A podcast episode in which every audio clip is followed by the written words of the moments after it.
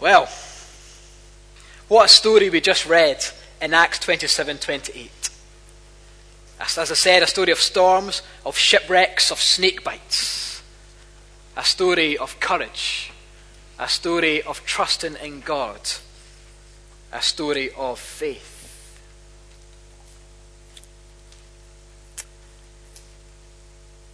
I wonder how we cope in times of crisis. How do we cope in times of chaos? How do we cope when things don't feel like they're going God's way? When things feel like this just is not what God intended for my life? When times feel like God's just not in control of what's happening around me? Times when we feel like hopeless despair. Where is it that we turn to in these times? Where is it that we seek our comfort, composure, courage, perhaps? Where do we go? Well, tonight we're going to work through this story in Acts. And as we go through it, we're going to track along together to see where Paul goes to in times of crisis, where Paul goes to in times of chaos, where Paul goes to find his comfort, his composure, his courage. So hopefully you've got your Bibles back open at Acts 27. And I'm going to begin by putting it into a bit of context. So if you've been with us the past few weeks as we go through our series in Acts, you'll know by now that Paul is very keen to get to Rome. Read in chapter 19, Paul said, After I've been to Jer- Jerusalem, I must visit Rome also. We've seen God promising Paul that he will reach Rome. Chapter 22 says, God says to Paul, Go, I will send you far away to the Gentiles. And in 23, God says, Take courage. As you have testified about me in Jerusalem, so you must also testify in Rome. It's been clear that Paul wants to go to Rome. It's been clear that God wants Paul to go to Rome. That God's purpose for Paul is to go to Rome so that God can use him to advance his gospel there. And that has been the end goal of these past few chapters of Paul getting to Rome. But if you have been with us, you'd have noticed that it's not looked very likely that Paul ever would get to Rome. You'd have noticed that Paul has been arrested. He's been nearly beaten to death. There's been two plots to kill him. He's been nearly flogged. He's been put on trial on jumped up charges. He's been in prison for more than two years, and he has to defend himself against these false charges to governors and to kings. And the end result of that is that Paul could have been set free had he not appealed to Caesar to go to Rome. So by the time we get to the start of our passage tonight in Acts 27, Paul and his companions, when they finally board that boat on the way to head to Rome, they must have breathed a great sigh of relief. Finally after all that's happened, after all the death threats, the beatings, the trials, finally we're going to set sail to Rome, just as God had promised. And you know what? Things start off rather well. Couple of days of nice sailing along the Mediterranean coast. Paul's been allowed to catch up with some friends at certain ports, and they've managed to find a ship that is bound for Italy. So far, so good. But then things start to go wrong. Winds start to really pick up, and progress is slowed down greatly. And eventually they're blown off course and find themselves passing Crete. And it says in 27 verse 8, they moved along the course with great difficulty. They just managed to make port at Fair Havens. But they've lost so much time that now winter is fast approaching that's when it says uh, in verse 9 that the Day of Atonement was now past. This means that winter is about to come and nobody sails in winter. It is just too dangerous. So the wind is now against them and time is now against them. And this prompts Paul in verse 10 to try and persuade the men not to continue any further. He says, Men, I see our voyage is going to be disastrous and bring great loss. But how do the men respond to him? They ignore him and continue on anyway. And now things really start to go bad. A hurricane force winds pick up and start to batter against the ship, which blows them completely off course. The storm gets so bad now that it's all hands on deck to save the ship and their lives. By the way, I was tempted to bring big wind machines here and waters and lightning going, but I didn't, so you're just going to have to use your imaginations, okay, for this bit. Okay, imagine the scene. They're sailing on the, the Mediterranean course. A great hurricane force winds are battering the ships. So they try and grab the lifeboat, secure the lifeboat on board, just. But the storm still rages on. So they pass ropes under the ship to try and hold it together. But still the storm rages on. They lower the sea anchors to try and slow the ship down, but still the storm rages on. They throw the cargo overboard, but still the storm rages on. They then throw the ship's tackle, the rigging that they could do without. They throw that overboard to try and lighten the ship, but still the storm rages on. The ship takes such a violent beating during this time, and still this storm rages on until we get to verse 20. Look with me at verse 20 when it says, And when neither sun nor stars appeared for many days, and the storm continued raging, we finally gave up all hope of being saved. It looks like God's purpose for Paul to get to Rome is about to be sunk with the ship. It looks like everything that Paul has been through to get to this point, it's all just going to end here. Paul is not going to get to Rome after all. God's plan has been thwarted, all hope has been lost. And I wonder if that's what some of us are feeling tonight. This sense of just all hope being lost. Feels like you're in darkness with no light appearing at the end of the tunnel. Maybe you feel that just God's plan just is not working out. And you feel like giving up. You feel like walking away. Well, stay with me. because it's in this hopeless despair that Paul suddenly finds some courage. When everything is lost, when the storm is raging on, and it looks like they're going to be smashed to smithereens and sunk to the bottom of the sea, Paul suddenly stands up in verse 21. Let's look at what he says in 27, verse 21. It says, After they'd gone a long time without food, Paul stood up before them and said, Men, you should have taken my advice not to sail from Crete. Then you would have spared yourselves this damage and loss. But now I urge you to keep your courage, because not one of you will be lost, only the ship will be destroyed. Keep your courage, because not one of you will be lost, only the ship will be destroyed. Now imagine for a moment that you're a sailor on this ship. You've just lost all hope of ever being saved, and this prisoner stands up and says, Take courage, men, it's going to be okay. You'd have thought he was mad. You'd have thought he'd been drinking too much seawater by this point. Telling us to keep courage. By the way, the Greek word for this is euthymio, and it means to be in good spirits, to be cheerful, to be joyful, to be of good cheer. Now is not exactly the time to be of good cheer, is it? Tell us to take courage. Has he seen the situation we're in? Does he not realize how desperate things are, how hopeless our situation is right now? And he's telling us not one of us is going to be lost. Well, Paul does see the situation, but he has also seen something else. Let's continue on at verse 20, 23. Not one of you be lost, only the ship will be destroyed. Last night, an angel of the God to whom I belong and whom I serve stood beside me and said, Do not be afraid, Paul. You must stand trial before Caesar, and God has graciously given you the lives of all who sail with you.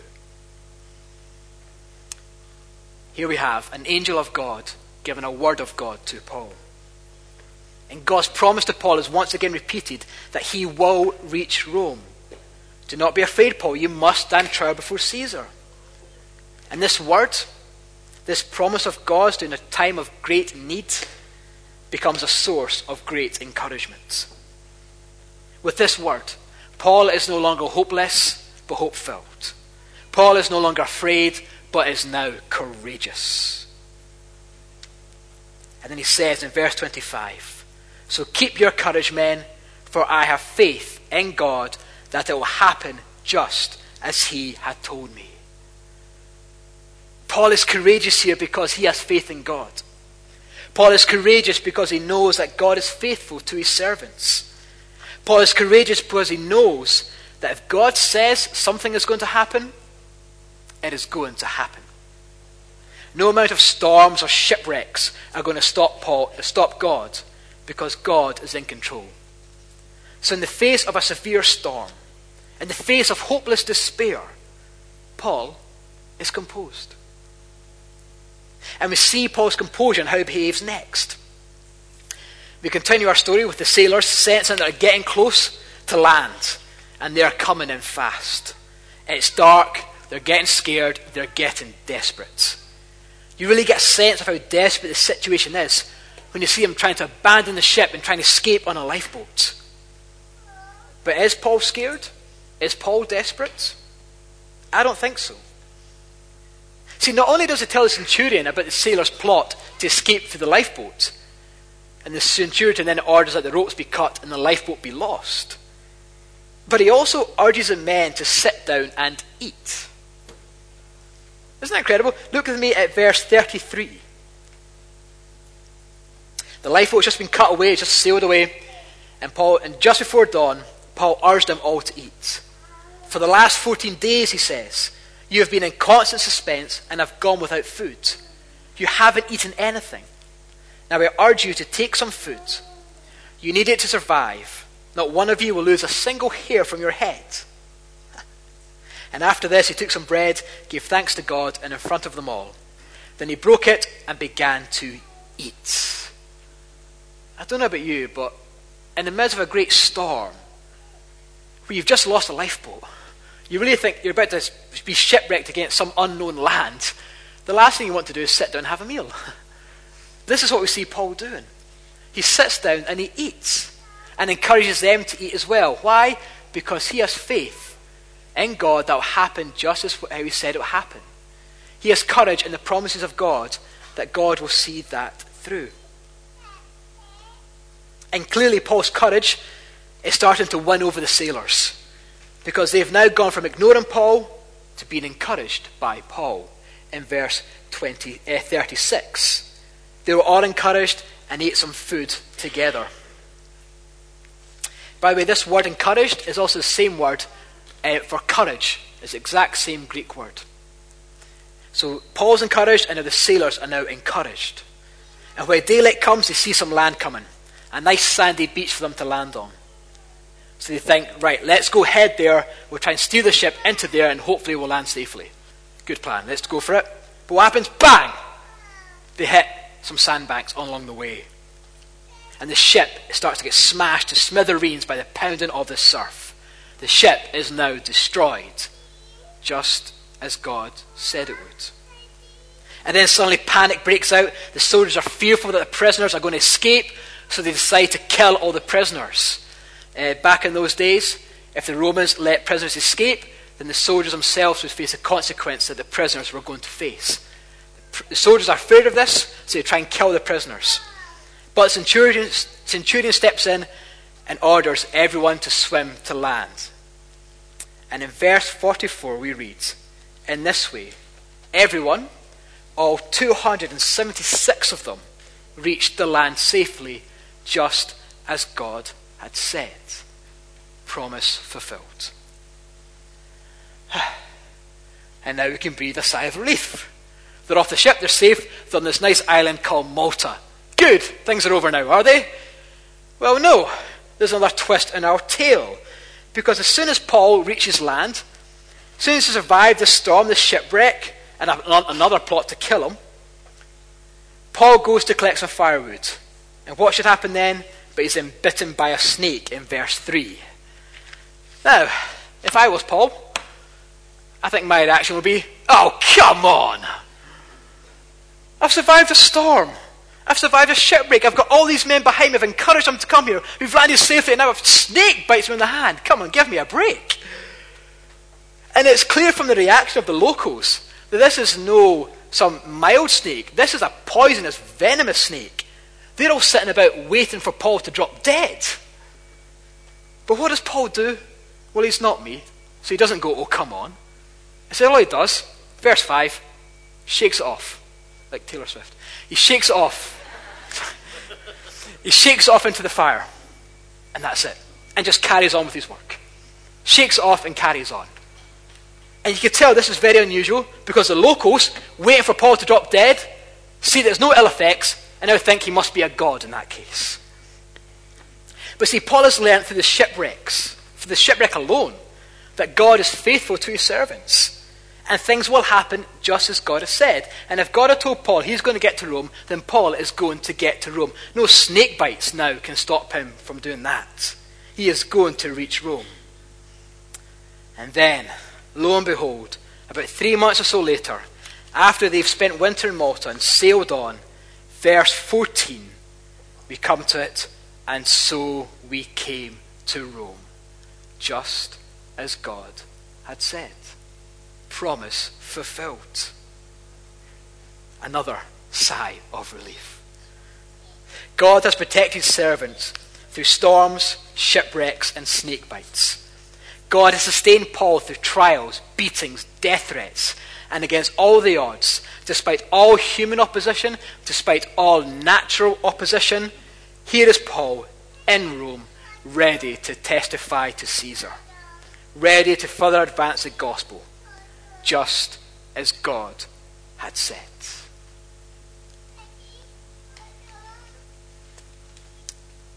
So that is the end of our story we hear in Paul, in Acts, sorry. This blockbuster movie. You can see it be made into a movie, can you? Pretty sure it has, no doubt. And now you expect the credits to start rolling. Well, not quite, because there's still another section to come in Acts. You're going to have to come back next week to see that. And also because, well, this isn't a movie. This is a real life, eyewitness account of actual events. If you just skim through this text, you will see details that Luke, who wrote this, puts in the, the story. From place names to the precise number on board to even the figurehead on the last ship, all these show to us that this is an eyewitness account of real events. And it's recorded for us in God's Word, the Bible, so that we can learn from it in the 21st century Edinburgh. See, it teaches us who God is and how we should live our lives as His people. So, my question to us tonight is this Like Paul, do we live by faith, trusting that things will happen just as God says? Do we live by faith? trusting that things will happen just as God says. Well, maybe tonight you're not a Christian. Maybe tonight you don't belong to this God we've been talking about. Maybe you don't serve this God to whom we are speaking of. Well, hopefully tonight you would have caught a glimpse of God's great power, of how nothing can stand in his way that God is sovereign, in control over all creation. And maybe you'd become to get to an understanding that this powerful God is a God that should be feared. Luke also says in his other book, uh, the Gospel of Luke, in chapter 12, he says, I tell you, friends, to not be afraid of those who kill the body, and after that can do no more. I will show you whom you should fear. Fear him who, after your body's been killed, has authority to throw you into hell. Yes, I tell you, fear him. Well, if you're not a Christian, can I encourage you to speak to me tonight? Or speak to the person who invited you along tonight? Ask them, why is it do you belong to this God? Why do you serve this God? Why do you have faith in this God?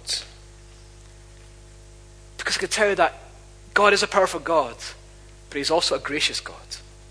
And just like he saved all 276 people on board that ship, he can save you too. God's promise is that all who turn to Jesus and repent of their sins, turn away from their sins, will be saved. That is God's promise. So, what about for those of us who do belong to God, who do serve Him? I said at the start, where do you go to to find your courage, your composure when things get tough? When things are in crisis, when it's in chaos, when things seem hopeless and you struggle to see how this is a part of God's plan. Where do you turn to? Well, can I encourage you, like Paul, to turn to God? Turn to God's Word and look at His promises in there. Turn to perhaps Psalm 34. It's a great psalm. Turn to perhaps Psalm 121. I'll let you read that in your own time. A good place to start. Because no matter what comes our way, no matter what storms we face in life, God will fulfill his promises. Nothing can get in the way of that. Nothing can stop that. Not human opposition nor natural opposition. So do not be afraid. Take courage. God fulfills his promises. Have faith in God to whom we belong to and serve. Now, does this mean that we're going to survive shipwrecks, storms, snake bites? No. No, it doesn't. We live in a fallen world. And we are going to face hard times. We are going to face times of crisis. We are going to face times of chaos. We are going to face times of these hopeless despairs if we're not already facing them. God's promise is that not is not that we're going to live an easy, prosperous life. No, far from it. As Christians, we're going to face hard times precisely because we are Christians. Just look at the news this week of Dan Walker, the BBC uh, sports presenter, who's faced a hard time before his beliefs when it's been announced he's going to take over as a, the morning breakfast show, I think. But God's promise to us is not that we're going to survive storms, shipwrecks, snake bites. God's promise is that He is faithful to us and that He will sustain us. Psalm 54 says this Surely God is my help. The Lord is the one who sustains me. Whether that is sustaining us by rescuing us from life threatening situations, or by giving us the ability to persevere in suffering, or even providing the courage to face death as many of our brothers and sisters throughout the world currently do.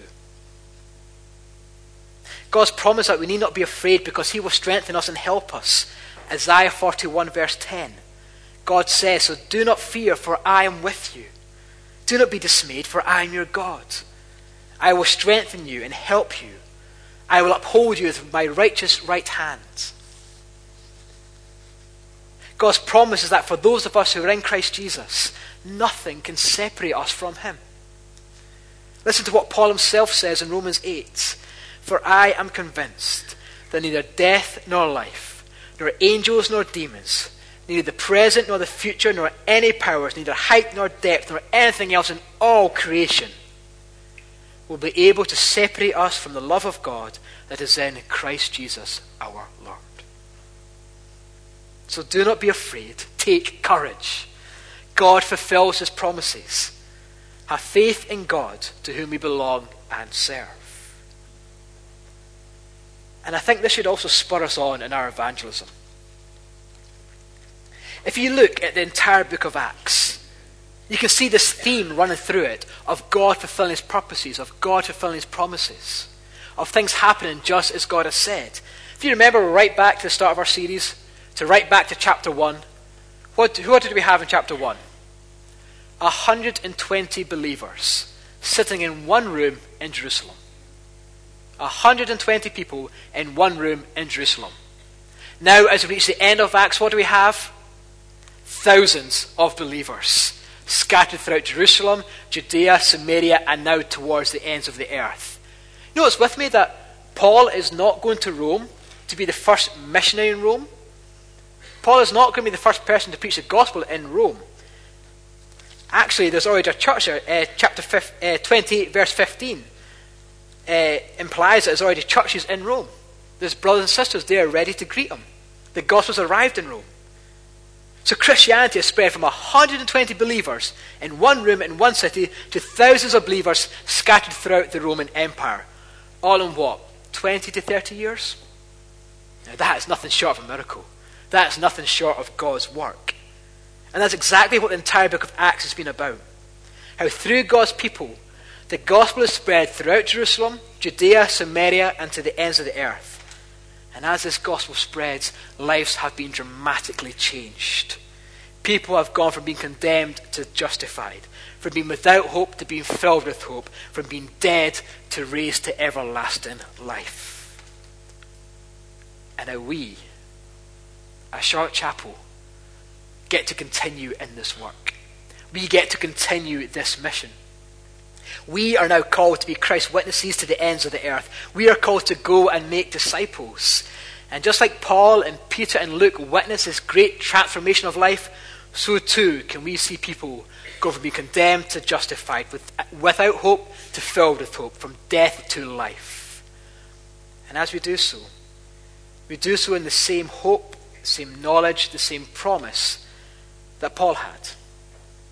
That God will fulfill his promises. No human opposition, no natural opposition can stop this.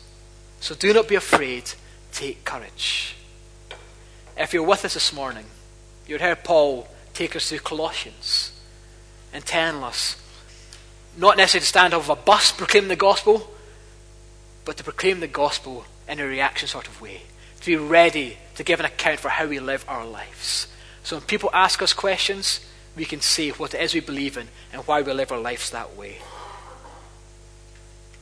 And we can do that in this knowledge that God is with us, God sustains us, God strengthens us, God helps us. God has said so, so therefore it is so. God is in control, God protects his servants, and God's purposes are and will be fulfilled. If God says that 276 people are going to be saved, 276 people are going to be saved on that ship. If God says Paul is going to reach Rome, Paul is going to reach Rome. If God says that he will sustain us, God will sustain us. If God says that he will strengthen us and help us, God will strengthen us and help us. And if God says that nothing can ever separate us from Christ, nothing can separate us from Christ. Charlotte Chapel, be encouraged. Do not be afraid. Take courage. Have faith in the God to whom we belong to and serve. Amen. Let's take a